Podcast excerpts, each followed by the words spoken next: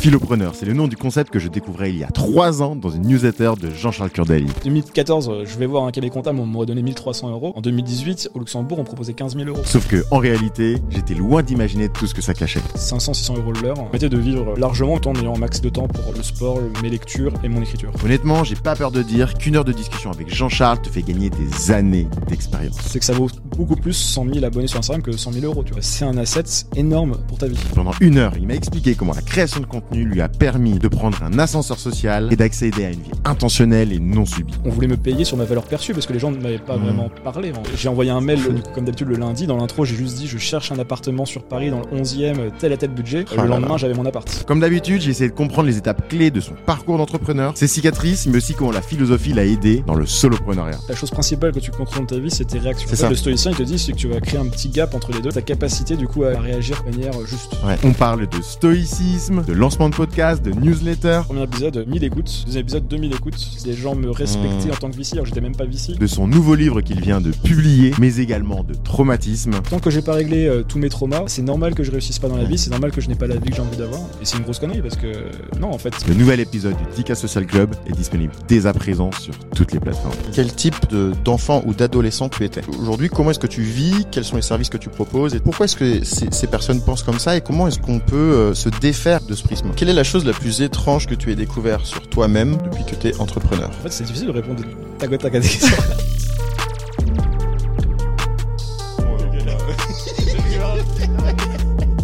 c'est l'intro ça.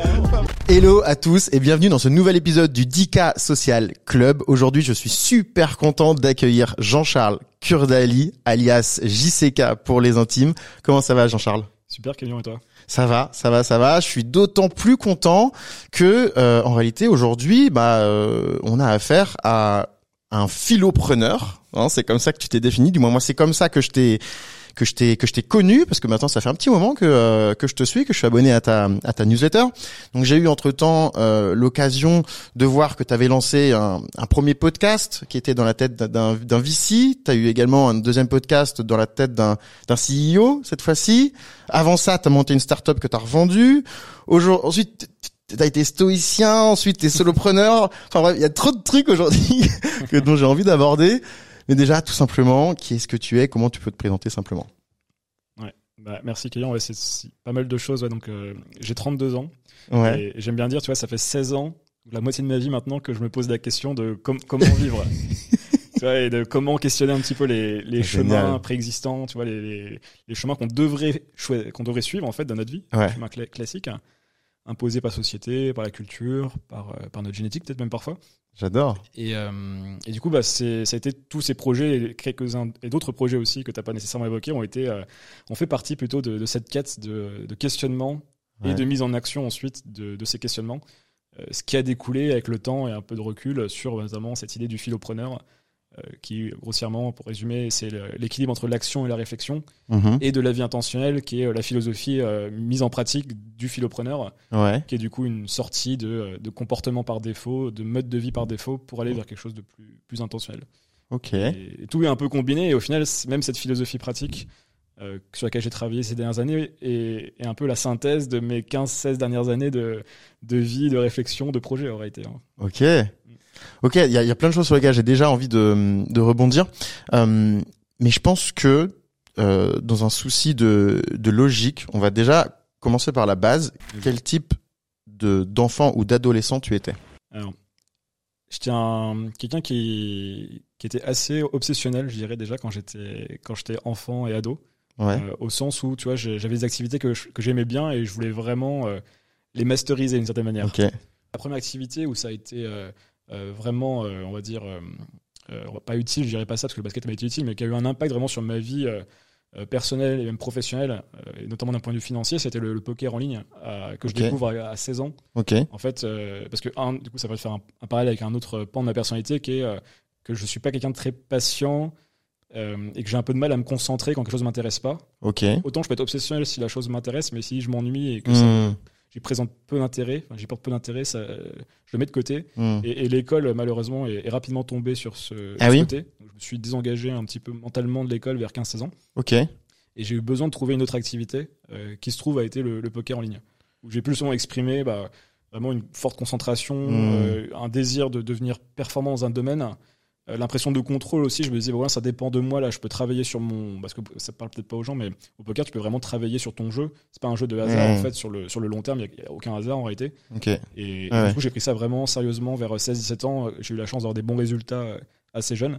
Et, ça a été une activité, ouais, j'ai mis beaucoup de beaucoup d'intention. l'époque. Et, et donc ça, ces activités-là, euh, c'est des activités que tu choisissais de faire par toi-même suite à une réflexion, euh, on va dire seule, ou est-ce que tu faisais partie d'un groupe, tu avais, des influences, avais Je te prends le cas du poker. ouais, Euh, J'avais créé un groupe également à l'époque, tu vois, un petit peu qu'on pourrait faire sur les réseaux sociaux comme LinkedIn aujourd'hui, à, se- à se connaître entre créateurs et à s'entraider. Et ben, j'ai fait pareil à l'époque au poker, c'est que j'ai créé ma petite bande de 6-8 personnes ok, et on a tous travaillé le jeu ensemble, on s'est tous euh, ah, soutenus, entraidés. Et, et tout le monde a, a atteint un niveau qui lui permettait de vivre du poker à un moment euh, dans ce, dans ce groupe. ok. Et c'est marrant alors parce que euh, donc du coup dans euh, j'ai vu qu'on partageait une, une passion commune pour euh, à cette époque-là pour euh, Christopher McCandless et euh, Into the Wild euh, qu'on a connu je pense à peu près au même âge donc c'est-à-dire vers les 15 ans à peu près Un peu plus, moi, 17-18, parce que je l'ai connu pas quand le film est sorti, tout à fait, un peu après. Ok, d'accord. Euh, c'est quelque chose qui, en fait, j'ai envie de rebondir là-dessus. Comment est-ce que la philosophie est arrivée dans dans ta vie? Alors c'est à, à peu près la même période que le, le poker. Euh, je préciserai en fait le, je me désengage de l'école et la raison qui fait que je me désengage de l'école, enfin une des raisons majeures, c'est que je redouble ma seconde. Euh, parce que j'avais pas mal de problèmes cette année-là, j'avais des problèmes familiaux, notamment mes, mes grands-parents qui sont, qui sont décédés coup sur coup. J'en parle Ok. dans le livre, c'est un peu un, un dans ma vie parce que j'étais très, très proche d'eux. Hmm. Et, euh, et je me retrouve en fait à comprendre que du jour au lendemain, tu peux passer de euh, mec normal, on va dire, tu vois, j'avais genre 12-13 de moyenne, à quelqu'un qui a 6-7. Et Mm. et j'ai vu en fait le changement de regard que qu'avaient les personnes euh, par rapport à moi. Du conseil d'orientation, les professeurs, à ma famille et surtout mes, et aussi mes, mes amis ou supposés amis de, de l'époque. Et j'ai vu en fait à quel point tu pouvais passer dans une espèce de de monde parallèle un peu, tu vois, ou un peu de ceux les personnes non grata d'une certaine manière, tu vois, ceux qui- Ouais. ah le mec il a redoublé ou il va redoubler, enfin tu vois, on, traîne moins avec lui, tu vois. ok. J'avais ça un peu dans mon lycée. Ouais. Et, et ça m'a pas mal euh, marqué. Et je me suis dit à ce moment-là, bon, euh, ce chemin-là, a priori, euh, il est assez. euh, je sais pas, il est assez- pas malsain, mais en tout cas, moi, je l'avais pris comme ça, il, est, il me plaît pas. Et du coup, on va trouver d'autres chemins. Et c'était juste une hypothèse, le poker, ça aurait pu être d'autres choses. hein. C'est juste, ça a été un moyen pour moi de, de m'émanciper, Ouais. de créer ma propre voie d'une certaine manière. Donc, donc il y a eu cette époque. Et en parallèle de ça, euh, j'ai commencé à, à m'ouvrir à la lecture. Autre que la lecture, type Harry Potter, tu vois, des trucs que je Ouais. faisais genre quand j'avais 10, 11, 12 ans. ok, Et je me souviens d'une après-midi où je suis parti dans, dans une librairie chercher des bouquins de sociologie, de philo, d'histoire à quel âge du coup? À 15-16 ans. Et je suis venu chez moi avec genre avec 4-5 livres. Ok, Que je- j'ai rien compris à ce que j'ai- lu. J'ai dû lire genre 20 pages de chaque. C'est imbitable. ouais, Mais il y avait quand même cette intention d'aller chercher quand même de la, de la ressource, d'aller chercher des connaissances en dehors de, bah, de mon environnement direct, qui était bah, où j'habitais, les gens que je fréquentais, etc. Donc j'avais quand même ce réflexe de, de creuser. Il y a un livre quand même que j'ai que j'ai su lire à cette époque qui m'a été euh, de la même manière qu'Ito the Wild un peu plus tard, qui était très important, c'est euh, euh, On the Road, donc sur la route de Jack, Jack Kerouac, Kerouac, ouais. qui est très connu aussi dans les Bien romans sûr. un peu initiatiques américains des années C'est clair. 50-60. La Et- Beat et Generation. les, les- ceux qui ont presque, euh, on peut dire, créé les hippies après malgré eux. C'est hein. un grand malheur de Jack Kerouac, Hmm. qui du coup, en gros, c'était une. donc, On, On the Road, c'est un livre qui raconte euh, l'histoire de, de mecs de l'Est américain, donc côte Est, plutôt, plutôt new-yorkais, euh, ouais, new-yorkais, et qui, et qui partent euh, pour rejoindre notamment euh, San Francisco. hmm. Et c'est dans un contexte d'après-guerre où ils considéraient que les, les États-Unis étaient un pays hyper chiant parce qu'ils étaient en mode euh, sécurité suite à. Hmm. Ils avaient pris Pearl Harbor, ils avaient traumatisé par la Seconde Guerre mondiale, euh, comme plein de gens, les Américains. Et, euh, et ça, ça m'a assez marqué. En fait, c'était cette capacité qu'avait ce petit groupe de gars de 18-20 ans à envoyer chier un petit peu bah, tout, le, Hmm. tout ce conformisme, toute cette lenteur, tous ces, tous ces schémas en fait qu'on leur proposait de, de suivre et de créer leur propre, leur propre chemin, encore une fois. Et c'est génial parce que ça rejoint effectivement. euh, euh, moi, j'ai- lu On the Road euh, un, beaucoup plus tard. Je pense plutôt vers mes, on va dire mes 23 ans. Mais en tout cas, euh, l'histoire moi de Into the Wild et même le livre entier, parce que c'est paru dans la presse. Enfin, il y a eu plein de, de supports, on va dire, de contenu pour pour s'intéresser à cette histoire-là. Euh, moi, je pense que c'est c'est ce type d'histoire-là qui m'ont introduit à la, à la philosophie et qui donc, par conséquent, m'ont introduit euh, à la, à la rébellion de l'entrepreneuriat, si je puis dire. Est-ce que toi, c'est ce process-là par lequel tu es arrivé dans l'entrepreneuriat, c'est-à-dire euh, je veux m'affranchir un peu des dictats de la société, donc je veux créer ma boîte, ou alors peut-être, et c'est c'est tout aussi euh, louable, euh, que c'était quelque chose de beaucoup plus réfléchi dans le sens je veux de la moula, je veux je veux un statut. Comment est-ce que tu es arrivé dans dans l'entrepreneuriat pour moi déjà la phase de poker de 16 à 22 pour moi c'est l'entrepreneuriat. au sens tu vois, entreprenant avec ma vie, tu vois, je me suis dit je suis dans cette situation, comment je peux m'en sortir, comment je peux créer quelque chose. Et il se trouve que c'était le poker. Euh, et pour moi, je l'ai, dans mon histoire personnelle, je considère que c'était la première étape de ma carrière, si on peut dire, mon, cycle d'entrepreneuriat.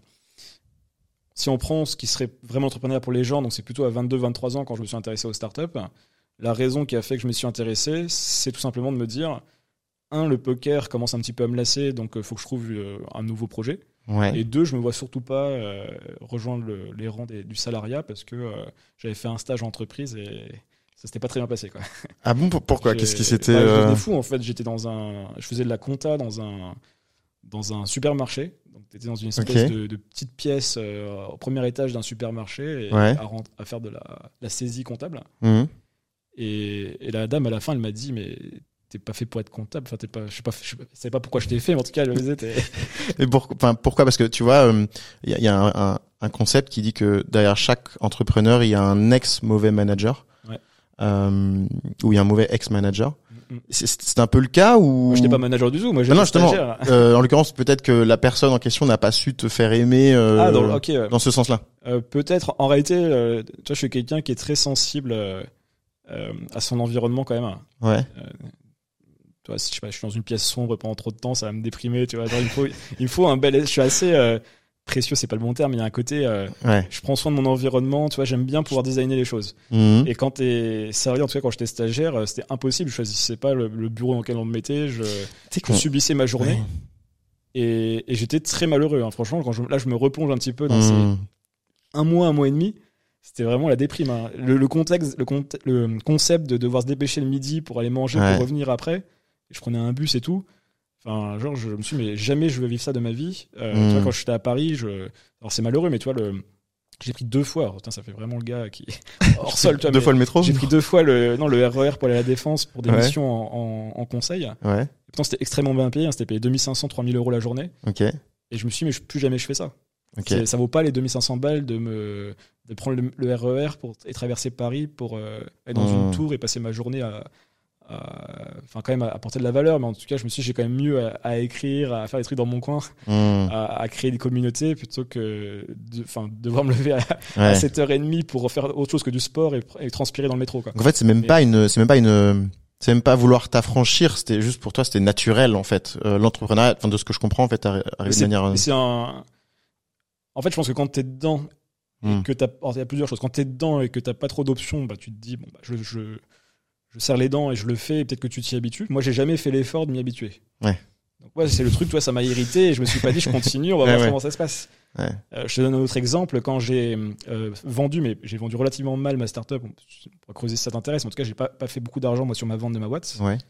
Je me retrouve quelques mois après à, enfin, je viens à Paris et on m'a proposé plein de jobs à droite à gauche, tu vois, des trucs euh, payés de 4 à 15 000 euros par mois. J'avais énormément de, de possibilités j'avais choisi de travailler dans une, ONG qui s'appelait euh, Bob Emploi.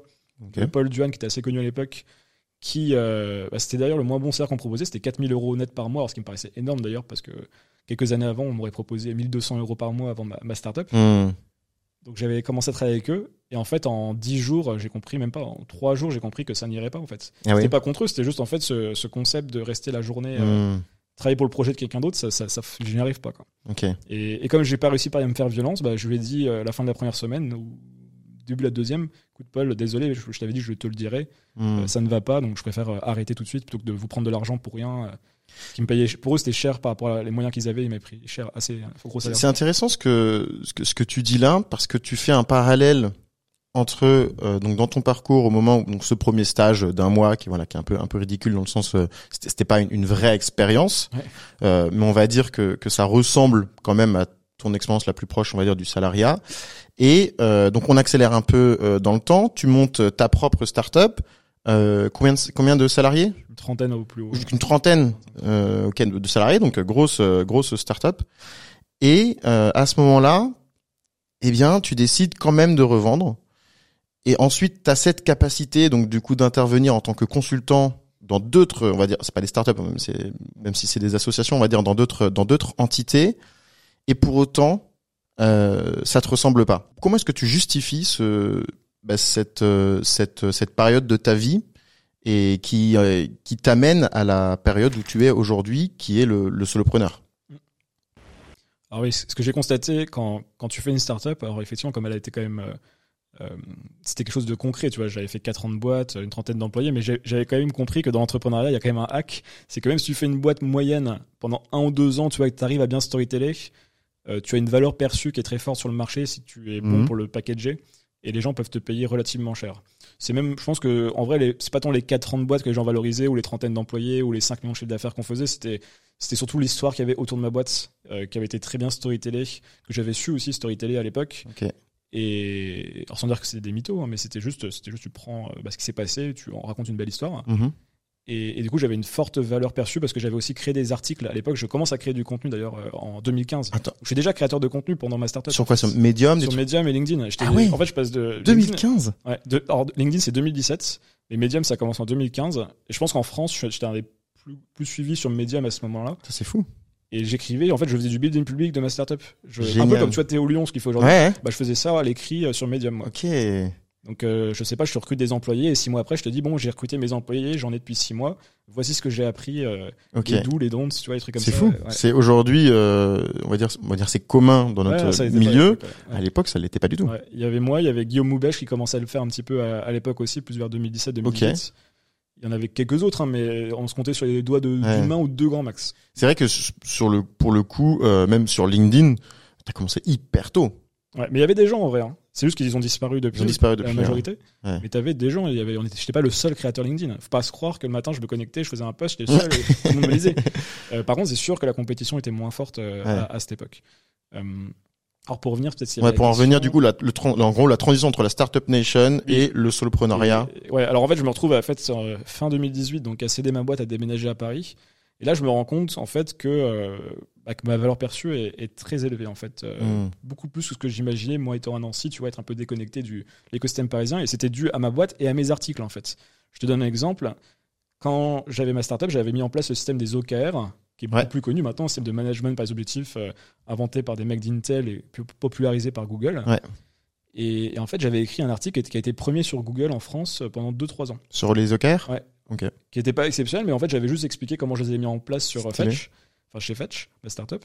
Et, Ok, et oui, ça s'appelle Fetch, Ouais, ok. Fetch, ouais, FETCH. Vu que personne n'en parlait, en fait, de ce sujet en français, et ben, j'ai été premier sur Google Sympa. pendant des années. Et du coup, j'avais des gens qui me contactaient, soit pour prendre un peu du, aspirer mon cerveau et voir Ouais. comment je l'avais mis en place. Et souvent après, bah, est-ce que ça t'intéresserait de venir les En mettre On m'avait- proposé, je sais pas, au début, une journée à, à entre 500 et 1000 euros. J'avais dit, bah, ok, ouais. Et en fait, j'ai pris, pris goût parce que bah, je me suis dit, ah, bah, c'est l'argent facile, vois, ça, veut dire, ça me Mmh. permet de pas beaucoup travailler. Et je suis monté jusqu'à 2500, 3000 euros la journée. Et je pense en réalité, aujourd'hui, que c'était mal pricé, que genre, j'aurais pu faire des offres euh, Beaucoup sur trois jours, euh, 20, 30, 40 000 euros, parce que ça apporte énormément de valeur. Et je te parle de ça, c'est des boîtes qui en plus avaient des moyens, parce que c'était des séries A, série B, série C, start-up. Alors que, à côté de ça, euh, ton salaire, euh, je, je sais pas, chez chez Fetch, Fetch, payé 1300, 4400 euros, je me payais les dalle.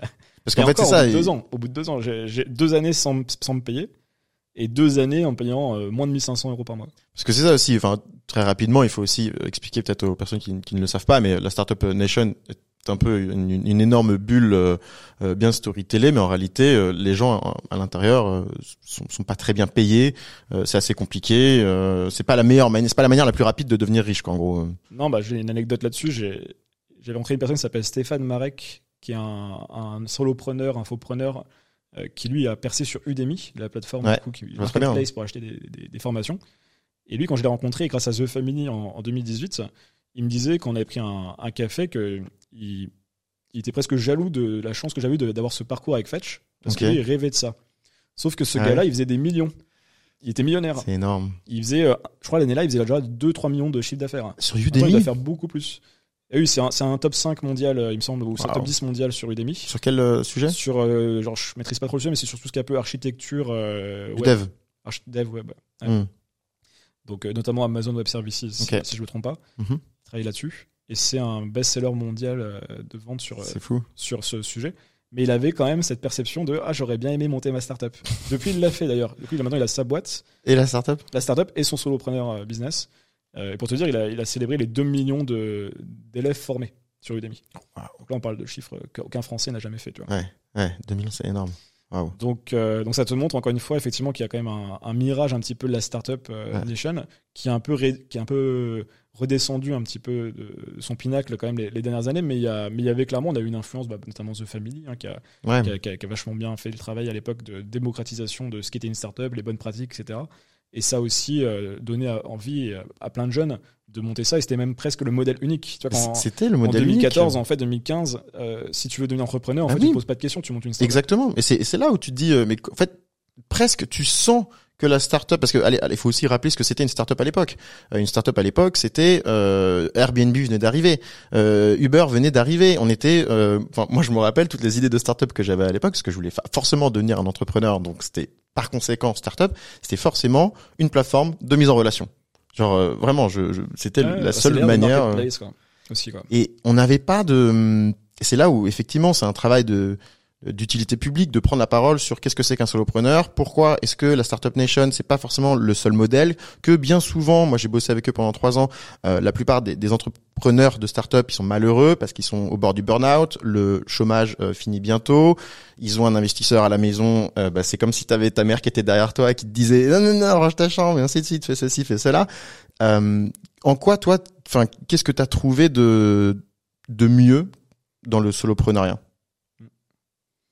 Alors, déjà, il faudrait nuancer chacun des propos que tu as dit, hein, mais Forcément, je tape dessus. Hein. je- c'est en partie vrai, hein, mais par exemple, les investisseurs sont pas toujours chiants. Enfin, toi, c'est pas, c'est pas 100% du temps. Euh, C'est vrai, on peut faire. euh, on en a pas parlé. T'as mon, t'as monté. J'avais ou- des investisseurs. euh, Oui, t'as monté un fonds d'investissement, non? Alors, un club d'investi- un club de business angel. Ok, Je voulais créer un fonds d'investissement. D'accord. C'est pas quelque chose qui un projet sérieux qui, qui- où je suis pas allé au bout parce que je me suis désintéressé de ce milieu euh, qui m'a fi- finalement pas plu, le milieu de, du venture capital. Ok, Donc investis- investir pas son argent, mais investir l'argent de d'autres personnes, ok, donc les fonds d'investissement. Et finalement, j'ai fait un petit peu de business angel avec euh, une trentaine de personnes que j'avais fédérées dans un projet en 2019. ok. C'est là où j'avais créé dans la tête d'un VC à l'époque. euh, bah, j'avais Hmm. compris par le contenu que tu pouvais créer une marque personnelle et avoir une valeur perçue forte rapidement. Et mon but à l'époque, même le modèle mental, que je m'étais dit, c'est comment devenir le plus connu des VC derrière Jean de la Roche-Brochard, qui était la Hmm. star euh, à l'époque. Tu vois, c'était le seul qui avait, qui avait vraiment une marque personnelle dans le VC. Et en 3 à 6 mois, mon podcast était, était très connu. Écouté dans tous les fonds d'investissement parisiens, plein de start-upers l'écoutaient. Il, avait, il faisait 20-30 000 écoutes par mois euh, en 6 mois, le truc. Ah oui. En 6, mois, un an, en tout cas, il était déjà à 30. 30 000 T'avais combien d'épisodes? Et j'ai- moi-même, j'en ai fait, bah, j'ai fait un an, j'ai dû faire 25-26 épisodes. Donc, un toutes les deux semaines Ouais, C'était même pas toutes les semaines. Et En physique, en visio, c'était tout, que du présentiel à l'époque. que du pré à Paris. Donc, euh, Audio, mais présentiel, j'allais dans, les fonds. Je faisais des interviews avec le, avec le partenaire du fonds, un des partenaires du fonds. ok. Et il y avait un vrai besoin, j'ai eu un content market fit, on pourrait appeler ça, tu vois. Ah oui, oui, bah non, on- Jour 1. ok. Jour 1, en fait, euh, c'est sorti. euh, premier épisode, euh, je sais pas, 1000 écoutes. Deuxième épisode, 2000 écoutes. Et c'était parti, quoi. C'est hyper drôle ce que ce que tu dis parce que là, on dit ça en en rigolant, mais en réalité, c'est une c'est une réalité. Ce content market fit, ouais. c'est la même chose qu'un product Ah bah, vu market parce que fit. j'ai lancé d'autres types de podcasts qui ont beaucoup moins marché. Ouais. Et j'avais pas le content marketing. Putain, C'est ouf. Ouais. Et tu l'as ressenti, ok. Donc dès le Ah, début, il y avait. direct euh, qu'il y avait que je touchais quelque chose et que ça intéressait les gens. J'avais des retours, j'avais de la croissance. Enfin, il y avait tout en fait. Je pouvais facilement convaitre des business angels. Les gens me respectaient Hmm. en tant que VC. Alors j'étais même pas VC. Enfin, tu vois, mon, mon image a, Ok. était vraiment associée à ça et, et c'était fou. Malheureusement pour moi, bah, ça m'a pas intéressé. Et- Ouais, mais sauf que oui. je dis mal, tu dis malheureusement, et en même temps, c'est là où tu avais ta vision qui était très bien faite déjà il y a plusieurs années. Tu avais déjà compris l'intérêt d'une newsletter, Ouais, parce que ton audience aujourd'hui, euh, j'imagine qu'il y a quand même une partie de ta base de données euh, de newsletter, on va dire, euh, qui vient de, de ce podcast-là, non? Enfin, tu m'étais Alors peut-être oui, les elle deux commençait, en. Elle commençait, elle avait dû démarrer six mois avant. Je l'ai démarré en octobre 2018. Ok. Et le podcast, ça devait être vers le printemps 2019. Mais effectivement, j'ai récupéré quelques, enfin, une petite centaine d'abonnés, euh, plusieurs centaines d'abonnés, disons, euh, à cette époque. Hmm. Et il y a des gens qui m'ont connu, euh, effectivement, via dans la tête d'un VC, et qui après, trois ans plus tard, se sont trouvés avec du contenu philo, enfin philo Ouais. à, à ma sauce, mais, mais quand même philo. Donc c'est marrant, mais c'est là où tu vois l'importance de la marque personnelle et que les gens aussi, euh, s'attache à toi si tu arrives à mettre de ta personnalité, à exposer tes, je sais pas, des, des problèmes, des craintes, euh, des victoires aussi, enfin qui s'attachent plus à, à toi en tant que créateur que toi parce que tu parles de tel sujet. Et c'est ce que je dis à quelqu'un en fait, tu vois, Hmm. typiquement ceux qui parlent d'IA aujourd'hui, euh, je leur dirais, tu vois, bah, qu'est-ce qui fait que dans trois ans, quand vous parlerez plus d'IA, en fait, les gens continueront à vous suivre? Et que si demain on, on vous remplaçait, qu'est-ce qui fait que vous manquerez aux gens d'une certaine manière? Ouais. Si, si c'est que le sujet qui intéresse les gens dans ce que tu fais, tu es remplaçable, tu es une commodité d'une certaine Mm. manière. Et du coup, tu ne dureras pas sur les plusieurs décennies. Hmm. Euh, si par contre, tu te poses la question de qu'est-ce qui fait que quelqu'un a intérêt de me suivre euh, pendant toute ma vie, tu vois. Exemple, moi, ma newsletter, elle je pense l'écrire, euh, enfin, j'espère, Toute ma vie, il n'y a pas Mm. de raison. en réalité, tout cas, d'avoir un format, ce sera autre chose peut-être dans 30 ans, mais ce format régulier, tu vois, de contenu que je propose aux gens. Ouais. Et la newsletter, a priori, devrait rester le pendant un certain temps encore le en tout cas le format mail restera un certain temps encore donc euh, ce serait pas étonnant que dans 30 ans j'écrive encore une newsletter quoi. Mais surtout que les intérêts de, de, cette, de cette newsletter, ils vont au-delà du, du business. Mm. Euh, nous, on s'est rencontrés par euh, le biais de nos contenus respectifs, Ouais. euh, je pense de nos newsletters. Euh, comment est-ce que justement la création de contenu et, euh, et donc notamment cette, euh, cette base de, de newsletter, ça peut venir euh, changer une, une vie et même euh, changer les, les, on va dire, créer une sorte d'ascenseur social ou alors te permettre d'accéder à des milieux ou à des personnes auxquelles tu n'aurais pas accédé euh, sans.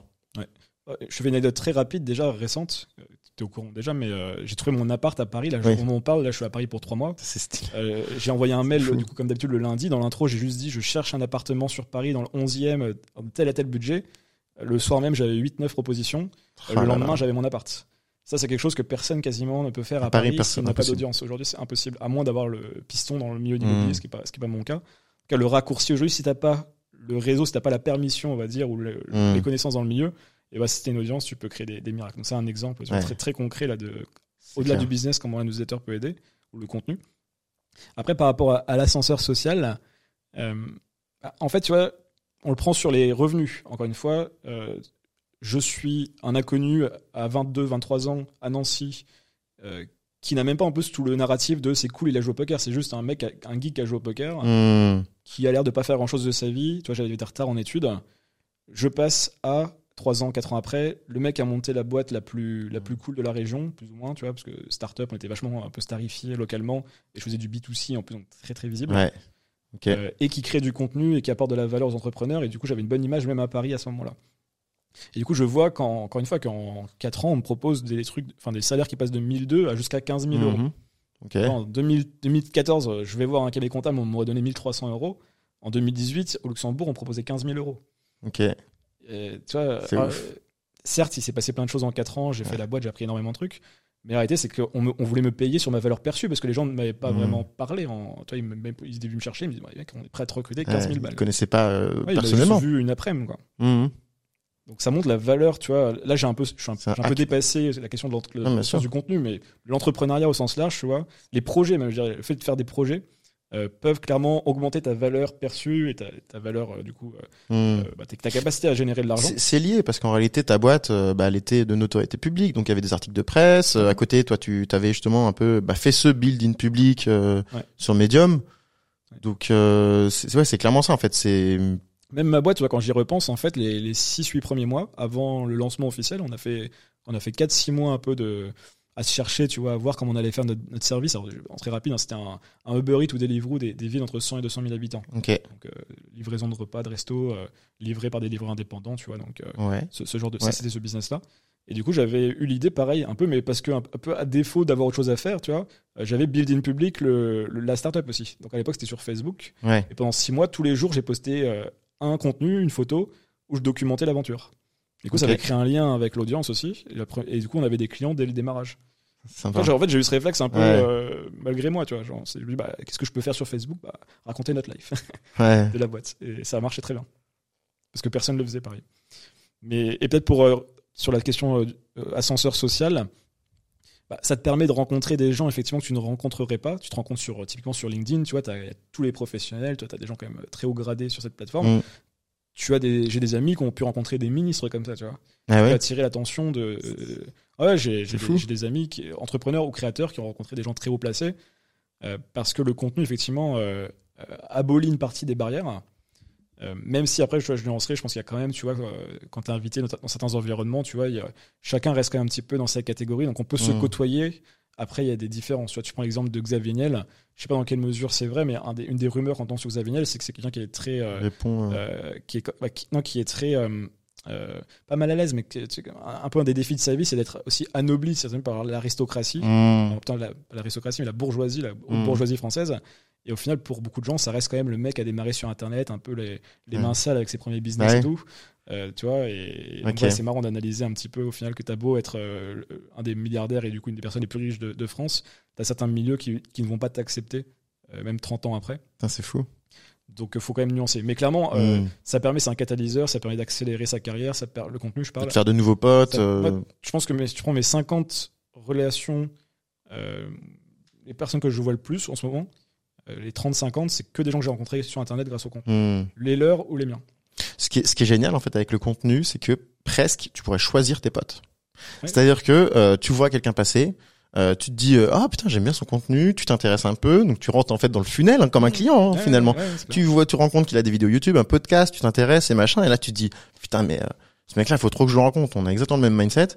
Et, et en fait quand toi tu crées du contenu, ben, y a, je sais pas trop comment ça fonctionne en, en réalité. Je, je- je pense que c'est un truc un peu psychologique quoi. Quand quelqu'un euh, qui a un nombre d'abonnés ou j'en sais rien, bref, euh, quoi qu'il en soit, quand tu contactes quelqu'un de connu et que toi-même tu crées du contenu, t'as plus de probabilité que, de, que la personne réponde. Dan Nico, il appelle ça la, la monnaie sociale, social currency. Ah oui?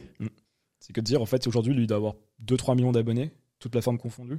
Mais même qu'on avait quelques centaines de milliers, il disait, je sais, quand je envoie un MP, j'ai énormément de chances que les gens me répondent maintenant. Ouais. Et du coup, il dit, ouais, il y a une monnaie, que les- une forme de richesse que les gens ne prennent pas en compte, qui n'est pas que financière, c'est la richesse sociale. Ok, et ça se mesurerait encore en fait en. Ah, tes followers, en fait, tout simplement. Nombre c'est qu'aujourd'hui, euh, on peut dire ce qu'on veut. Et nombre de contenus avoir aussi. euh, 10 000, 50 000, 100 000 abonnés sur Instagram, par exemple, euh, c'est un asset énorme pour ta vie. Ouais. C'est que ça vaut beaucoup plus 100 000 abonnés sur Instagram que 100 000 euros, tu vois. Hmm, Comme disait Gary Vee, tu vois, il vaut mieux avoir un million d'abonnés qu'un Ouais. million d'euros, un million de dollars. c'est clair. Et 100%. C'est clair. Ok, euh, hyper euh, bonne euh, transition euh, sur sur justement l'aspect un peu plus pécunier. Euh, donc on va parler aussi euh, du bouquin que tu euh, que tu vas sortir dans dans quelques semaines aux éditions Erol. Juste avant ça et, et de parler effectivement philosophie et tout simplement la question c'est comment est-ce que on arrive à, à créer un quotidien qui te permet de justement te consacrer à la philosophie. C'est-à-dire que il faut bien que tu vives, il faut bien que euh, tu vois là tu viens de t'installer à Paris, Paris c'est pas accessible euh, pour tout le monde, Euh, il faut de l'argent.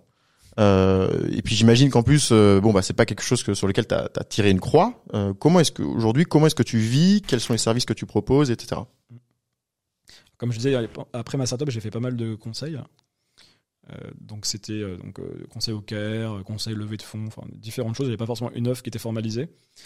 Et au bout d'un moment, je me suis un petit peu lassé. J'ai voulu, justement, comme je disais pas mal de livres de philo ou Ouais. de sciences humaines, euh, prendre une posture où je ne faisais pas que conseiller la startup ou l'entreprise que je, avec qui je travaillais, mais Hmm. vraiment travailler avec la personne, l'entrepreneur.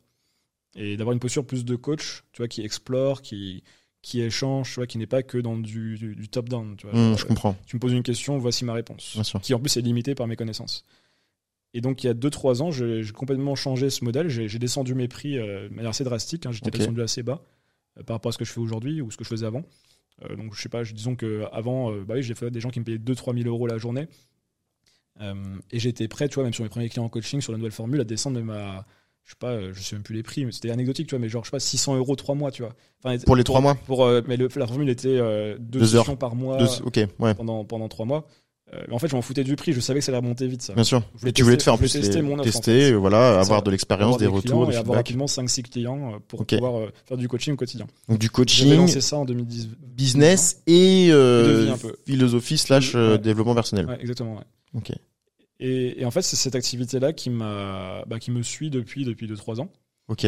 que j'ai fait, que j'ai développé. Alors pas de manière très structurée parce que j'ai pas de page de vente, j'ai pas de, j'ai pas grand-chose en fait. J'ai juste ta mes- newsletter. J'ai ma newsletter, j'en parle de temps en temps. Euh, pour te donner un exemple, tu vois, justement, la puissance du contenu, la puissance de la marque. Euh, je crois qu'en 2022, du coup, j'ai dû faire euh, 80, 70, 80 000 euros en 2022 De chiffre d'affaires? De chiffre d'affaires. Ok. En ayant en plus réduit le nombre de clients parce que je voulais me consacrer à mon livre. Donc j'avais seulement entre, entre 4 et 7, 8 clients dans la- en quotidien. Alors qu'avant j'en avais plus entre 6 et 10. Ok. Et je n'ai pas parlé une seule fois de mon offre de coaching en 2022. La seule fois que j'en ai parlé, alors c'est quand même un peu pour 2022, c'était fin 2021, donc vers euh, fin novembre, début décembre. J'ai dit, bah, pour ceux qui sont intéressés pour euh, l'année prochaine prendre des coachings, euh, voilà ce, qui est, ce que je propose, voilà, ce qui, voilà le nombre de places qui, qui sont disponibles. Et après, j'ai surfé pendant quasiment toute l'année sur, euh, sur ça. Hmm. Et je- j'en ai, de mémoire, j'en ai pas parlé une seule fois très ouvertement, jamais sur LinkedIn, jamais, euh, jamais en fait. Ok. Et du coup, euh, ça, ce coaching-là, ça te fait combien de chiffre d'affaires euh, par mois? Donc celui-là, c'est 80 000 euros. Ok, donc 5 000, euh, 6 000 euros par, par mois, en gros, Ça. en tout. Et du coup, en travaillant avec entre 3 et, et 6 clients du coup par, par mois. ouais. Entre Non. 3 et, ok, 3 et 6 clients. Ok, à raison donc de euh, une, une heure par semaine par, par client? C'est une heure toutes les deux semaines. Une heure toutes les deux semaines, Ouais, ouais. d'accord. Donc c'est à peu près 500-600 euros l'heure. Donc c'est très bien payé euh, Ouais. à l'heure. Et après, du coup, comme je te disais, donc c'est que comme je voulais avoir plus de temps pour le livre, j'ai réduit le nombre de clients. Et Ok, Mon but, c'était pas de maximiser mon chiffre d'affaires, c'était de maximiser mon temps disponible.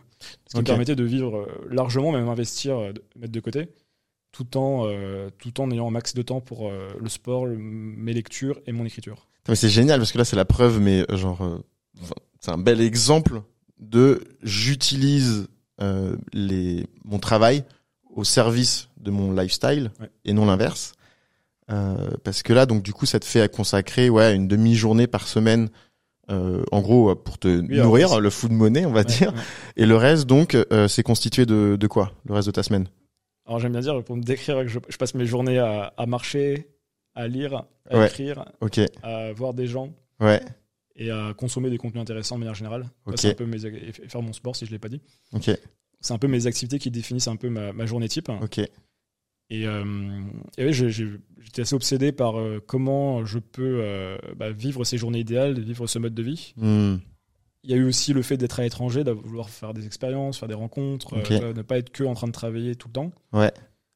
Et d'avoir ce projet de livre. Parce qu'au final, le projet de livre, c'est vrai qu'on dit un livre, les gens s'imaginent pas ce que c'est, mais bah, Ouais. là, en tout cas, dans mon cas, ça a pris 18 mois quand même entre, fou, entre l'idée et la publication. là. Ouais. Donc euh, certes, j'ai pas été peut-être le plus productif à tous les moments, Ouais. mais la réalité, c'est que vu le niveau d'ambition, enfin, la qualité du livre que je voulais avoir, tu vois, je pouvais pas bâcler un truc en 3 à 6 mois. Hmm. En tout cas, avec mon niveau, j'étais incapable de faire quelque chose de très grande qualité en 3 à 6 mois.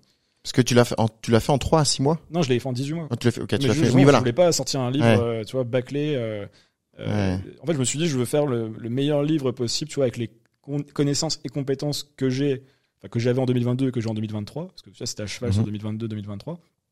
Et pour ça, j'avais vraiment besoin d'avoir tout mon jus de cerveau, toute ma, toute ma bande passante, je voulais la consacrer Mhm. en majorité à, à mon livre. Et, et j'ai été prêt, du coup, c'est quand même un sacrifice, parce que bah, c'est un coup d'opportunité, tu fais pas d'autres projets, tu vois, il y avait d'autres choses que j'avais envie de lancer que j'ai mis en, en stand-by.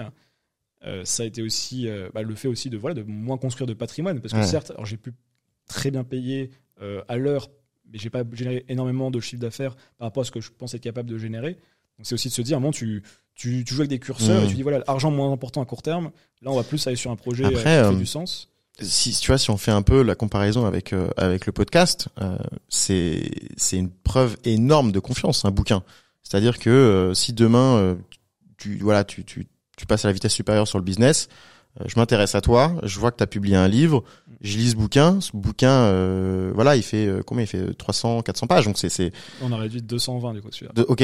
Bon, on en a quand même pour euh, 400 plusieurs jours de lecture, Ouais. euh, surtout que il est hyper smart dans le sens où, bah, où tu reprends ton positionnement de philopreneur, donc de philosophe, mais de manière appliquée, avec des conseils pratiques. T'as- En gros, tu as sept chapitres, c'est ça hein, euh, sept principes ouais, Sept principes. sept principes ouais. Donc en gros, c'est euh, bah, principe numéro un. En gros, euh, pourquoi est-ce que euh, t'en es là euh, dans cette dans cette vie? Parce que le, le livre s'appelle Vie intentionnelle.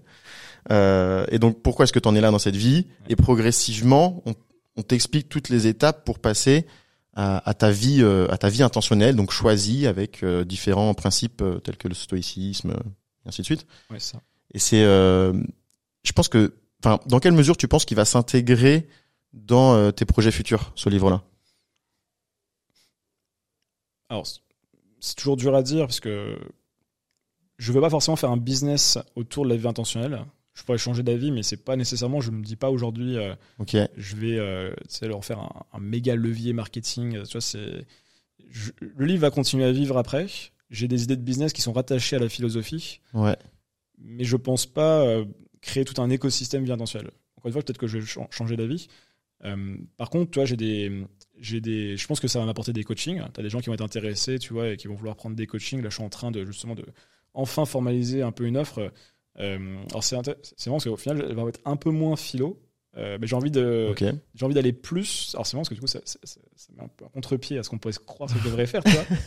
Mais j'ai, en fait, je suis fasciné et tu vois, j'ai beaucoup réfléchi au sujet. Je le fais moi-même, tu vois. Le, euh, ce, bah, ce life, si quand même en réalité, c'est quand même ce lifestyle design. C'est quand même ce, Ah, quand je- c'est bien j'adore. potentiel. C'est quand même cette idée de euh, comment tu passes notamment de freelance, tu vois, qui travaille 4-5 jours par semaine avec des clients, Hmm. à quelqu'un qui productise euh, un service et qui après commence à créer des produits. Du coup, justement, pour avoir plus de temps, euh, décorréler ses revenus de, du temps qu'il passe à, à travailler. Hmm. Et tu vois, c'est quelque chose, tu vois, c'est c'est le pain numéro un de mes clients en coaching en réalité. Ils ont, ils ont deux pains principaux, c'est euh, je travaille trop et j'ai pas de temps pour moi, Hmm. Et je ne sais pas qui je suis, je ne sais pas où je veux aller. Tu vois, c'est un peu les deux choses. Et au final, en vrai, si, ça reste quand même du coaching euh, euh, très euh, euh, philosophique, au sens où on se pose des Bah questions. ouais. Mais j'ai envie d'axer quand même sur ce pain qui est arrêter de travailler à 400 euros de TJM, Mmh. 4 jours, 5 jours par semaine. Et cette frustration qu'ils ont de voir les solopreneurs qui en fait ont l'air d'arriver à, à travailler beaucoup moins et gagner beaucoup plus. Alors ça se fait pas en deux jours évidemment, Ouais. mais il y a des choses à mettre en place, tu vois, qui, qui, qui n'arrivent pas aujourd'hui. Donc c'est quelque chose que j'ai envie de développer. Et, et à- en parallèle de ça, alors encore une fois ça peut changer, j'ai tendance à, à changer d'avis quand les choses me plaisent pas, mais je suis en train d'explorer le, le fait de lancer un, un média et un business sur le, le stoïcisme et la philosophie au sens plus large, Ok. antique, mais aussi tous les philosophes euh, que j'appelle existentiels Ouais. tous ceux qui se sont posés la question de comment mener sa vie, comment bien vivre, Ouais. euh, euh, donc des Nietzsche, tu vois, des Montaigne, tu vois, des, pas que forcément que des, des stoïciens, mais on va plutôt le commencer, euh, enfin, je vais plutôt le commencer sur, euh, sur le stoïcisme et après voir où ça, ça me mène.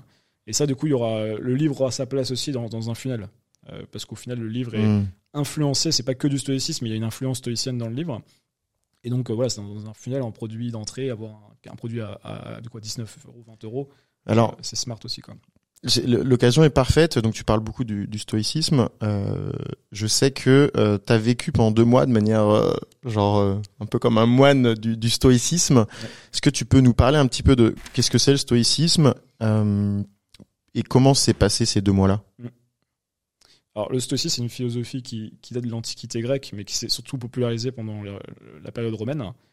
Euh, les gens les plus connus, euh, tu vois, qu'on qu'on entend son nom, bah, Marc Aurèle, em- empereur romain, plus connu, Sénèque, euh, qui était un, un homme politique important et l'homme le plus riche de son époque, et Épictète, qui, est- qui a écrit le manuel, qui est le livre que je conseillerais, tu vois, pour comprendre la philosophie Mhm. stoïcienne, euh, qui était un esclave devenu euh, philosophe, euh, adoubé par l'empereur de l'époque. L'empereur de l'époque venait même, il, l'empereur précédent, l'empereur qui est venu le voir, est, venu jusqu'à Chypre Ouais. parce que Épictète s'était fait exiler avant. À un moment, les empereurs à Rome et les puissants en fait en ont eu marre des philosophes. Ils, ils se posaient trop de questions. Ils ont dégagé tout le monde, exilé euh, dans les, les extrémités de l'empire. Ils avaient plus le droit d'être à Rome et, et pas trop de Rome.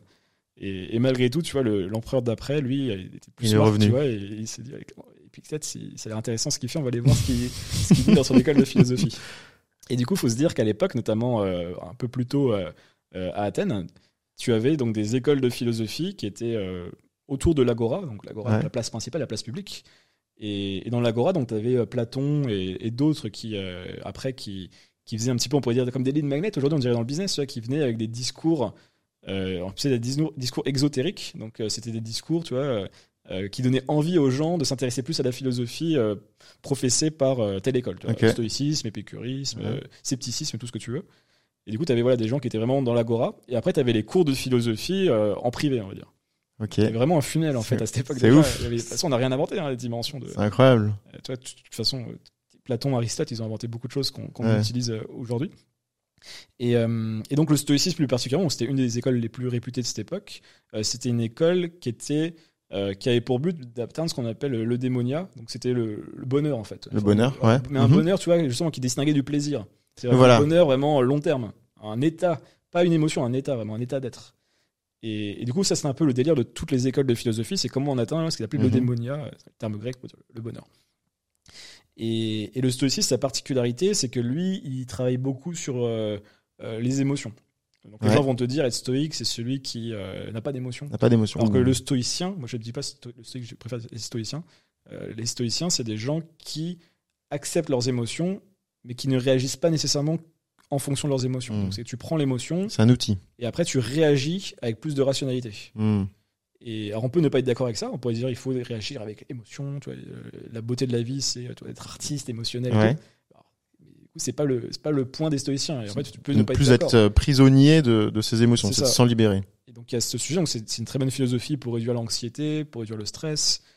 Euh, Ouais. c'est une philosophie aussi qui est très tournée vers le, le bien commun, donc euh, vers la politique. Au sens euh, politique, c'est euh, le bien de la cité. Hein, c'est pas, c'est pas les élections, tu vois. C'est vraiment qu'est-ce que je peux avoir comme action pour le bien de la cité ou le bien de ma nation aujourd'hui, on dirait, ou le bien Mhm. de la société, le monde, l'écologie par exemple.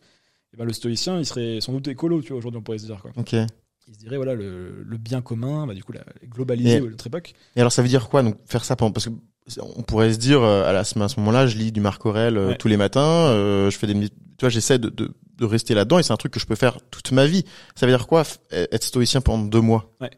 Alors je lisais avant, pendant les années précédentes, le stoïcisme, et à chaque fois ça me faisait du bien, c'était une vraie forme d'outil thérapeutique. Ouais. Je le voyais vraiment comme je me sens pas bien, je lis Sénèque et ça me détend. ça te détend voilà Ouais, ça me faisait on du pourrait bien. se dire ça Et, ben, et en 2021, un petit peu avant ce challenge, j'ai eu une période où j'étais moins bien. Donc je me suis remis à lire du stoïcisme, ça m'a refait cet effet, et cette fois je me suis dit je veux vraiment le mettre dans ma vie cette fois-ci. Et effectivement j'aurais pu faire que de lire, mais je me suis plutôt essayé de le pratiquer, parce qu'en fait dans le stoïcisme et dans les philosophies antiques, il y avait euh, ce qu'on appelle aujourd'hui les exercices spirituels. En fait, t'as juste des exercices en fait qui servaient à euh, pratiquer les principes de la philosophie. ok Je te donne un exemple. Tu as par exemple des méditations, euh, je sais plus comment ils appellent ça, je crois que c'est des méditations négatives. C'est Ouais. de se prémunir des catastrophes qui peuvent t'arriver dans la vie. C'est en fait que si tu imagines déjà euh, un problème que tu peux avoir dans ta vie, tu vois, Mhm. le décès d'une personne qui t'est chère, euh, euh, la faillite de ton entreprise, je ne sais quoi, euh, ça peut t'aider à mieux gérer au moment Ah, où ça tu arrive. tu t'imagines Ouais. bien l'accueillir bien la gérer c'est ça j'imagine que c'est en version fait, que tu- positive Tu, te dis voilà, que tu vas réussir à, à surmonter ça. Du coup, c'est un exercice. Euh, tu as l'exercice d'inconfort volontaire pour te prémunir contre la pauvreté, par exemple. C'est de dormir, euh, ce que faisait Marc Aurèle, par exemple, de dormir sur la paillasse euh, un soir toutes les semaines, euh, parce que. et t'as fait ça? Alors, j'ai pas fait ça, j'ai, mais j'ai fait ce... J'en ai fait un, il faisait très chaud, j'étais en Géorgie, et ça a l'air débile comme ça, mais je, je m'interdisais de mettre la clim dans ma chambre. Ah oui. On adapte avec les moyens du bord Ouais, ouais. Mais tu vois, à notre époque, tu vois, les gens se feraient pas chier, ils mettraient direct 35 degrés, Ouais, non, je comprends. la clim. Et moi, je disais, non, non, je mets pas la, la ok clim. donc c'est bon t'es prémuni à la à la pauvreté des choses du style, tu vois, euh, j'avais un peu adapté, tu vois, genre, euh, euh, je me souviens à un moment, j'étais au 11e étage dans un, immeuble en Géorgie, et je m'étais interdit pendant la semaine de, de prendre l'ascenseur. Et donc, c'est des exemples, tu vois, Ok. un peu du quotidien. Et t'as des exercices très précis bah, de journaling, par exemple, tu vois, donc le matin, d'écrire pour euh, préparer un petit peu sa journée, tu vois, de se dire, ah, c'est ce que dit Marc Aurèle dans les pensées, tu vois. Aujourd'hui, je vais rencontrer quelqu'un de Oui. d'ingrat, quelqu'un de, de faux, quelqu'un de ça, c'est pas très grave, en fait, c'est leur problème. Euh, moi, je vais rester droit dans mes bottes et, et vivre ma vie, vivre ma journée. le, le principe, tu parles du journaling. Ouais. Le principe du journaling, ben, c'est un truc que je fais, euh, que je fais tous les jours maintenant depuis, je pense, euh, peut-être bon, bientôt un an, on va dire, et qui a, vraiment, j'ai vu les effets sur sur ma vie. Euh, donc quand je parle de journaling, on va voir si c'est la même chose que ce dont toi tu parles. C'est euh, déjà euh, écrire à peu près. Voilà, j'ai mon carnet, donc c'est à la main, et tous les matins, première chose que je fais, après avoir bu mon verre d'eau, je parle un petit peu de du quotidien, et très rapidement, j'essaie de déceler une émotion que j'ai qu'elle soit positive ou négative, mais l'objectif c'est quand même de trouver un peu le négatif et de venir décrire euh, du coup cette, cette émotion négative et gentiment d'y apposer des émotions, enfin des pensées positives pour recalibrer ton cerveau, on va dire, par rapport un peu au, au- à tous les codes de la société ou alors Mm. toutes les habitudes qu'on a pu te mettre euh, en tête et qui sont, qui sont fausses. Est-ce que c'est euh, c'est c'est de ça dont, on, dont tu parles ou est-ce que c'est quelque chose de différent? C'est sensiblement la même chose. Ouais, ça, c'est plus le soir qu'ils disent ça, les stoïciens, apparemment. Ah oui, ils font ça le soir, eux? C'est du détail après, mais c'est ouais, Ok. le- l'examen de sa journée, d'an- d'analyser un petit peu ses émotions, pourquoi cette émotion est arrivée, comment j'y ai réagi, comment je pourrais mieux réagir la prochaine fois. Ok. Et c'est vraiment dans l'idée que la, ch- la chose principale que tu contrôles dans ta vie, c'est tes réactions. Mm. Et du coup, par réaction, c'est très, très relié à émotion, parce que souvent les gens vont réagir purement sur le, le côté émotionnel. Ouais. Donc il va y avoir aucune distance entre enfin, ce qui se passe et leur réaction. Ouais, c'est ça. Le stoïcien, il te dit, c'est que tu vas créer un petit gap entre les deux. Un vide. Euh, euh, c'est ta capacité du coup à, à réagir de manière juste. Ouais. Et, et du coup, le journaling aide effectivement à, à- à prendre conscience de ses émotions, de comment tu peux euh, avoir des meilleures réactions, comment tu peux avoir des meilleures pensées aussi. C'est ça qu'au final, les émotions, souvent, c'est ça tendance à tourner en boucle et en fait tant qu'on les traite pas bah, tu te retrouves comme un bah, en fait dans des comportements néfastes pour ta santé ou pour euh, pour plein d'autres C'est super intéressant parce que et là en plus je vois le lien parfait avec euh, l'entrepreneuriat. Euh, C'est Naval qui expliquait que euh, justement lui ce qu'il veut c'est c'est être c'est porter des bons jugements et non plus euh, être euh, faire euh, être jugé justement sur sa capacité de production mais sur ses jugements en tant que tel. Et donc en ça du coup euh, le stoïcisme permet de prendre du recul un peu comme l'exemple parfait, c'est un peu le trader, tu vois, euh, qui achète une action, euh, bon bah elle, elle perd de sa valeur, il a tout de suite envie de euh, de, de réacheter, enfin de- d'en acheter une nouvelle, alors qu'en réalité, peut-être qu'il faudrait plus se poser, enlever ses émotions, les les dissocier de, de ses décisions. C'est des bons exemples. Les finances, tu vois, Ouais. souvent, euh, tu vois, typiquement dans le Bitcoin, tu vois, ou n'importe quelle action que tu vas prendre, si on prend le, le, le fameux index américain, le SP, euh, comment on dit, SP 500, Ouais. c'est- c'est le genre de choses, vois, on sait que sur 150 ans que ça ne fait que monter. hmm, Et les gens, tu vois, ils ont peut-être flippé pendant le, le Covid, tout s'est un peu effondré pendant, pendant un an, un an et demi. En réalité, en fait, l'émotion te donne envie de sortir, la, la raison te doit te faire rester. hmm. En fait, si tu retires ton argent, euh, bon, c'est pas un un podcast de finance, mais quand ça descend, en fait, bah, tu vas faire que de perdre de l'argent toute Ouais. ta vie. C'est aussi, euh, bon, ça, ça- ça sous-entend pas mal de choses chez les personnes aussi. Il peut y avoir d'autres problématiques. Mais, euh, mais les finances personnelles, oui, Ouais. c'est un sujet où, où les finances de manière générale, faut pas, faut pas être émotif. Quoi. Il y a, il y a un autre euh, un autre courant de pensée, un autre point un peu on va dire philosophique, mais aussi que je rapproche énormément à, à l'entrepreneuriat. Je vais l'emmener sur le soloprenariat, mais bref. Euh, c'est ce point un peu de de la responsabilité euh, de ses actions euh, et on va dire un peu de la différence entre téléologie et, et étiologie. Donc euh, le fait de se dire euh, soit il y a quelque chose qui arrive euh, qui ne découle pas de, de de mes actions et donc je le subis et donc mes actions à moi elles sont impactées. Par exemple le cas d'un traumatisme, j'ai eu ce traumatisme quand j'étais euh, euh, enfant et donc aujourd'hui euh, bah, je ne peux je ne peux pas faire ça. Euh, là moi où je voudrais le ramener on va dire au soloprenariat, c'est toutes ces personnes qui vont commencer à être entrepreneurs, vont peut-être acheter une formation, vont peut-être essayer de lancer une boîte, et donc ça ne marche pas. Et donc, à jamais, elles auront cet avis que euh, bon bah le soloprenariat euh, c'est du bullshit, c'est que des vendeurs de rêves, des vendeurs de formation, Ouais. et ainsi de suite.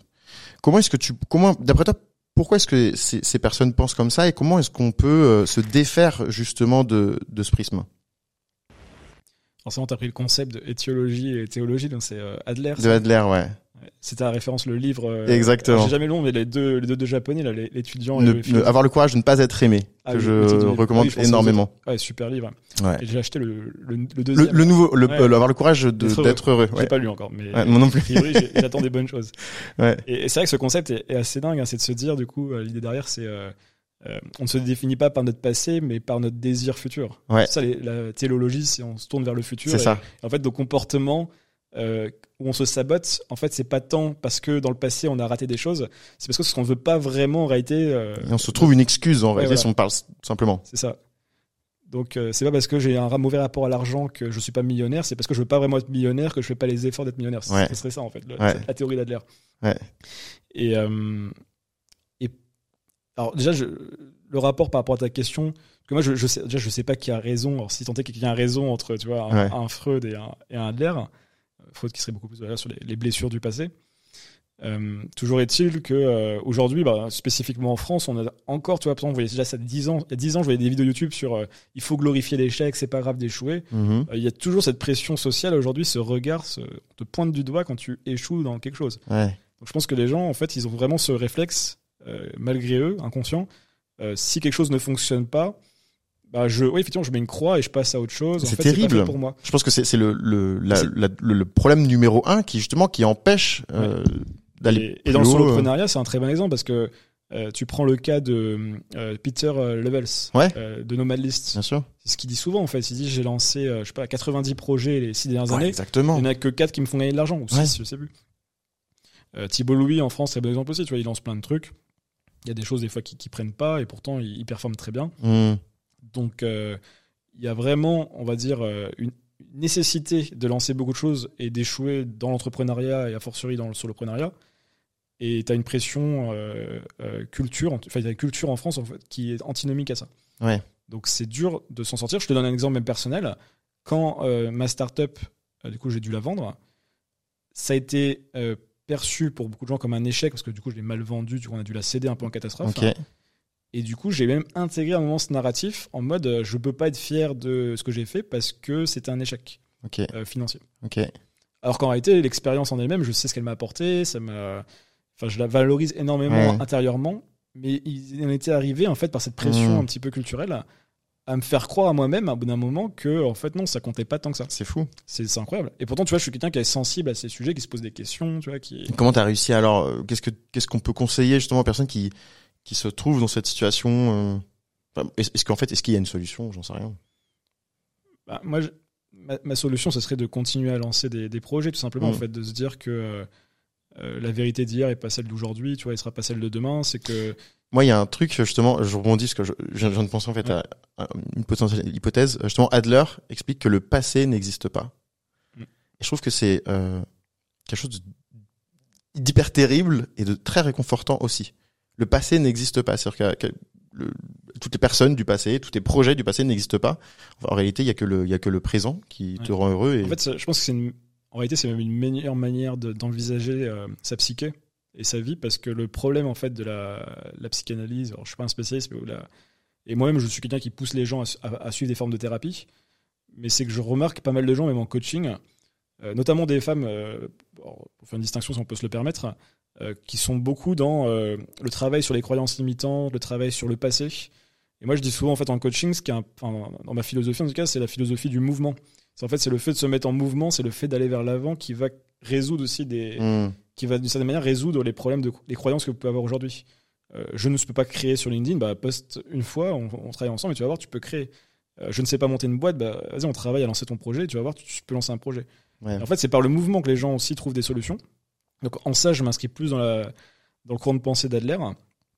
Et, en fait, je me dis aussi que tu vois, quand tu commences, bah, typiquement dans nos âges, autour de la trentaine, et pourtant on n'est pas très vieux encore, bah, mine de rien, si on croit et on adhère plus à, à, on va dire, euh, le passé détermine notre présent et notre futur, et du coup, vous travaillez le passé, bah putain, c'est un sacré chantier à travailler. Hein. C'est que tu as des gens, ils vont, pas- ils vont faire 20, 30, 40 ans de thérapie. Ouais, Je pense que ça va être une justification aussi de ne pas avancer pendant Ouais. longtemps. je suis d'accord. Alors, et encore une fois, je dis pas, je pense que les deux ont raison, les deux ont tort. Au final, et comme dans tout, en fait, ce que dit Ken Wilber, un philosophe que j'aime bien, c'est qu'en fait, euh, à un moment, tout le monde, tout le monde a tort et tout le monde a un peu raison. Tu vois, il n'y a pas vraiment de, de vérité ultime, euh, aussi brillant soient les gens.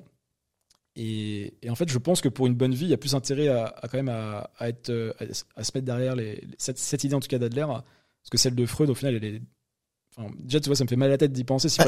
Chaque moment, tu vois, je me dis, il faudrait que je travaille ce, ce point, ce point, ce point. Et je pense aussi les gens se complaisent là-dedans aussi parce que on parle de responsabilité.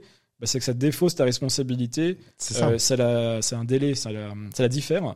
Parce que tant que j'ai pas réglé euh, tous mes traumas, bah, c'est normal que je réussisse pas dans la Ouais. vie. C'est normal que je n'ai pas la vie que j'ai envie d'avoir. Et c'est une grosse connerie parce que non, en fait, tu, tu vois, typiquement, euh, euh, je sais pas, je sais trouver un exemple. Tu vois, je je me dis pas quand je lance un projet, euh, je lancerai le projet seulement quand j'aurai telle compétence. C'est je me dis bah je vais développer telle compétence parce que je lance le projet. Ouais. J'ai une posture de me dire bah oui, il faut que j'apprenne telle liste de compétences et puis seulement un jour je pourrai. euh, De toute façon, je pense qu'on peut, on peut résumer ça par tomber amoureux du process et, et non pas du, du, du résultat, parce que euh, je sais pas si tu te lances dans la création de contenu, par exemple, Ouais. tu peux créer Et un an de contenu et Je pense aussi que tu vois il y a aussi une réalité tu vois sur euh, les gens n'aiment pas se faire mal aussi tu vois. Hmm, La réalité c'est que dans ton dans ta tête les idées sont toujours beaucoup plus cool que dans le réel. hmm, c'est vrai. Quand t'as une idée de Ouais, startup, ça a l'air exceptionnel. Puis tu l'as fait, puis au bout de deux semaines, tu te rends en fait, c'est, c'est dur. Ça va C'est être dur beaucoup mieux faire. dans ma tête. Elle était mieux, et en plus, c'est- elle est chiante ou elle est dure. Hmm. C'est Ouais. moins enthousiasmant ou c'est impossible ou compliqué. Et en fait, c'est pour ça qu'une idée n'a aucune valeur tant qu'elle n'est pas mise dans le réel. Les meilleures idées appartiennent à ceux qui les, qui les réalisent. Qui Parce les- que, Bah oui, complètement. Et Derek Sivers, il avait quelque chose qui me plaisait bien, c'était de dire il y avait euh, euh, les idées et l'exécution, et c'est des multiplicateurs. Ouais. Une très bonne exécution, tu vois, euh, ça va être, je sais pas, un fois 1000. ouais. Avec une idée qui est moyenne, tu vois, qui serait x 10, bah, ça fait quand même un bon résultat à la fin. Hmm, Et, et les gens, en fait, se concentrent sur les bonnes idées, mais l'exécution, ça, les- ça, les- ça leur passe par au-dessus, tu vois. c'est fou. Donc, euh, donc, ce que j'encouragerais les gens à faire, lui, c'est de bah, de pas garder tout dans leur tête, de pas se prendre la tête sur, ok, certes, on a tous des, des choses de notre vie qui ont été compliquées, mais en même temps, on va pas passer 30 ans en thérapie à, à, à les résoudre avant de commencer, s- sans dire aux gens de ne pas faire de- une forme de thérapie. Mais, mais voilà, soyez en tant qu'entrepreneur, faut être, faut être dans la, la téléologie. Ouais. Euh, Et, et, et lire euh, et ton bouquin et le bouquin de, de, enfin de la psychologie d'Adler du coup avoir le courage de ne Absolument. pas être aimé. c'est vrai qu'au final, vie intentionnelle, c'est cette idée aussi de, de se projeter dans le futur également, euh, complètement. ouais. Ouais. On va passer aux questions un peu snack, un, un peu plus légères, dont l'objectif c'est de répondre un peu plus rapidement. Vas-y. Quel serait le conseil le plus farfelu mais efficace que tu donnerais à un entrepreneur, on va dire solopreneur créateur, débutant pour qu'il réussisse rapidement? Farfelu et efficace. Ouais. Je vais répondre rapidement. Bah, de- je sais pas, j'irais tester la, la première idée qui lui, qui lui vient. Souvent, c'est une bonne, penser de manière farfelue, c'est une bonne idée, souvent, je veux dire, en réalité. Ah oui? Du coup, c'est pas une réponse rapide, mais ça me fait juste Bah, dire si, que c'est si. c'est une bonne idée, en fait. Ouais, c'est vrai. Parce que je pense que c'est en faisant un peu n'importe, tu sais, ça me fait penser à Rémi Gaillard, tu vois, là. C'est Ouais. en faisant n'importe quoi qu'on devient n'importe qui, tu vois, d'accord. cette idée. Et, et je pense qu'aujourd'hui, on est trop dans les délires de, de voir calquer un peu les frameworks qui fonctionnent, de toi, d'être un peu standardisé au final, tu vois. Ouais. euh, Comment faire mes accroches LinkedIn, c'est On quoi un n'en bon parle pas assez de ça. Et, et on se normal, on normalise ça. les choses. Et, et en fait, des fois, tu arrives avec un truc, euh, bah, tu vois, comme moi, j'avais Building Public, ma startup, tu vois, c'était pas une un standard à l'époque. Et du coup, ça peut pas être farfelu, ben, c'était une des raisons de- du succès quand j'ai lancé la boîte. Ouais. Donc, de faire la chose, tu vois, j'ai pas d'exemple concret, mais je pense que c'est une bonne philosophie. hein. Ouais, non, je suis d'accord. Assumer sa singularité et oser créer de, de nouveaux concepts, quels qu'ils soient, quoi. Trop cool. Quelle est, quelle est la chose la plus étrange que tu aies découvert sur toi-même depuis que tu es entrepreneur? La plus étrange. En fait, c'est difficile de répondre tac au tac à des questions. Non, mais t'as le temps. en fait, je sais pas pourquoi. À chaque fois, je dis oui, c'est du contenu snack, euh, réponds rapidement, mais il y a aucun des invités qui répond rapidement. La dernière fois, j'ai posé quoi? C'est quoi le bonheur? Non, est-ce que le bonheur fait Non, est-ce que l'argent fait le bonheur? Bah, tu peux répondre aux deux, deux, mais. euh, Non, mais je veux dire, spontanément, mais c'est difficile en vrai. Ouais. La chose la plus étrange, du coup. euh, C'est quoi, c'était la plus étrange? Que tu as découvert sur toi-même depuis que tu es entrepreneur bah, Que je, je suis du matin. Euh, C'est ouf, j'ai exactement la ouais, même. euh, parce que quand j'étais joueur de poker, je vivais la nuit. Je me couchais tout le temps à 3-4 heures du matin. Putain, Dans ouf. ma tête, je m'étais persuadé que du coup, j'étais un mec de la nuit, en fait. Pareil. Et impossible pour moi, du coup, de me lever avant 10-11 heures. Tu vois, ça n'existait pas le matin. Tu vois, je me disais même des fois, à quoi bon me lever De toute façon, euh, Ouais. tu vas rien faire avant 18 heures Mm. parce que euh, alors je me lève pas 18 heures mais je, je commençais à jouer tard l'après ou au début de soirée. Et du coup ben tu vois j'étais là genre bon, bah, je zonais un peu le matin. Le matin pour moi était pas du tout sacré alors qu'aujourd'hui c'est l'inverse tu vois une matinée que, que je n'exploite pas correctement euh, euh, sans dire que ma journée est ruinée en tout cas je suis un, je suis un peu frustré quoi. Tu te lèves à quelle heure le matin? Alors, en ce moment un peu plus tard mais dans un monde idéal j'ai tenu longtemps c'était 6h15 6h30 Ouais. et depuis que je suis revenu à Paris c'est plus 7h15 7h30 là Ouais. Comme on, en avait un parlé. un euh, décalage horaire d'une heure à Paris euh. Ouais, parce que c'est c'est vie C'était déjà comme ça parisienne. quand je euh, vivais. J'ai ouais, c'est un rythme de vie un peu différent ici. Après, il fait nuit à 22h, donc enfin 21h maintenant, donc oui, euh, c'est l'été aussi. sera pas pareil euh, C'est dans un mois et demi. Ok, dernière question. Si tu pouvais avoir un mentor célèbre pour t'aider dans ton business et, et dans ta vie, n'importe lequel, ce serait lequel? Je peux en donner deux ou pas? Ça, ça, là. De quoi? T'as dit quoi? Je peux en donner deux. Ah bah oui, bien sûr. Ouais. Pense en philosophie de vie, je choisirais euh, Derek Sivers, Ok. qui m'inspire beaucoup là sur euh, sa manière justement d'avoir exploré beaucoup de modes de vie, euh, qui, vient de, qui est dans la création, en même temps qui a été un bon entrepreneur, qui est assez artiste, qui a pas mal étudié la parentalité aussi, ça pourrait m'intéresser en quelques années. Mhm. Euh, ça serait plus pour le côté vie. Et côté business, en ce moment, j'aimerais bien discuter avec Danko. C'est un peu la star montante, mais toi, c'est un des rares qui. J'ai mis beaucoup de temps à trouver quelqu'un qui, qui parlait un peu de sujets qui, qui correspondent un peu au mien. Hmm. Alors lui, il se trouve que c'est en plus, un, en plus d'être un, quelqu'un assez spirituel, philosophique, c'est un excellent solopreneur. C'est un Ouais. des meilleurs au monde, tout simplement, aujourd'hui. Ouais. Donc, euh, tu vois, si je pouvais l'avoir en, en coach business, euh, ce serait cool. Ah, puis il explique bien. Il a, il a cette dimension justement euh, émotion, euh, philosophie. Ouais. Ok. Et puis bah dernière question, quand est-ce que sort ton bouquin? Est-ce que tu peux nous en dire un peu plus, faire la petite promotion là-dessus? Bah, le livre euh, sera peut-être sorti d'ailleurs, mais euh, Ouais. c'est le 7 septembre. Ok. Et, euh, et en gros, ce que j'ai essayé de faire, c'est euh, bah, de créer, bah, une- comme on a dit dans le podcast, une philosophie pratique Ouais. pour euh, aider les gens, on va dire, à, à- à résoudre des problématiques contemporaines, comme le problème de sens, le problème tu vois, de, de prendre des décisions selon les autres, Mhm. pas de vivre pour soi, mais de vivre selon les autres. Le problème de la concentration aussi, tu vois, dans des problèmes très concrets, modernes, euh, en puisant dans des principes plus intemporels, notamment la philosophie, mais aussi des principes entrepreneuriaux. Ok. Par exemple, il y a un principe où j'essaie plus d'expliquer euh, euh, comment comprendre son époque et, et en tirer Mhm. parti au maximum notamment en m'inspirant sur les travaux de Naval, en fait, Naval Ouais, Ravikant. Naval Ravikant, ouais. Je suis pas que sur des Génial. stoïciens ou des, des anciens. Et c'est pas vraiment un livre de philo, c'est plutôt un livre qui utilise la philo pour aider les gens à se développer personnellement. Donc c'est un livre qui est quand même très centré sur le développement personnel, Mmh. le développement de l'individu. Euh, je me suis pas concentré non plus sur le développement euh, collectif, sociétal. Ça sera pour plus tard, ça. Euh, donc voilà, donc c'est plutôt pour quelqu'un qui euh, a envie ouais, de se développer, de résoudre des problématiques importantes de, de notre époque et de et du coup bah, d'aller vers ce que j'appelle la vie par défaut donc qui est un peu la vie qu'il a aujourd'hui s'il l'a pas conscientisé Ouais. à une vie qui lui ressemblera plus dans le futur Trop cool. Franchement, euh, j'ai commencé à le lire et il est super intéressant. Ah, merci Où est-ce qu'on peut euh, te retrouver Sinon? Bah, le mieux je pense ça reste la newsletter la newsletter. De toute façon, ça fait c'est là 10 ans que c'est comme ça. Donc, ça, euh, ça fait 5 ans qu'elle est là donc elle doute là ok. encore dans 5 ans dans, dans 20 ans dans 30 ans donc au moins on comment je fais pour avoir ta newsletter Ah bah, juste taper dans la tête d'un philopreneur sur Google et c'est un Substack du coup donc vous pouvez vous inscrire directement. Et pour les choses un peu plus euh, quotidiennes, bah, c'est LinkedIn en réalité où je suis LinkedIn. le plus actif. Mais le, là où il y a mon meilleur travail, c'est de loin la newsletter. Pour moi, LinkedIn, ça reste des, des- des petits tests que je fais à droite à gauche. Newsletter, c'est où je me, vraiment me bute un peu, à, un peu. à sortir des bons contenus. quoi. Trop cool, mec. Merci beaucoup pour cet échange. C'était vraiment Ouais. trop sympa. Bah, merci à toi. hein, Et puis, euh, bah, à bientôt. Et on se retrouve dans un autre épisode du 10K Social Club. Tchuss.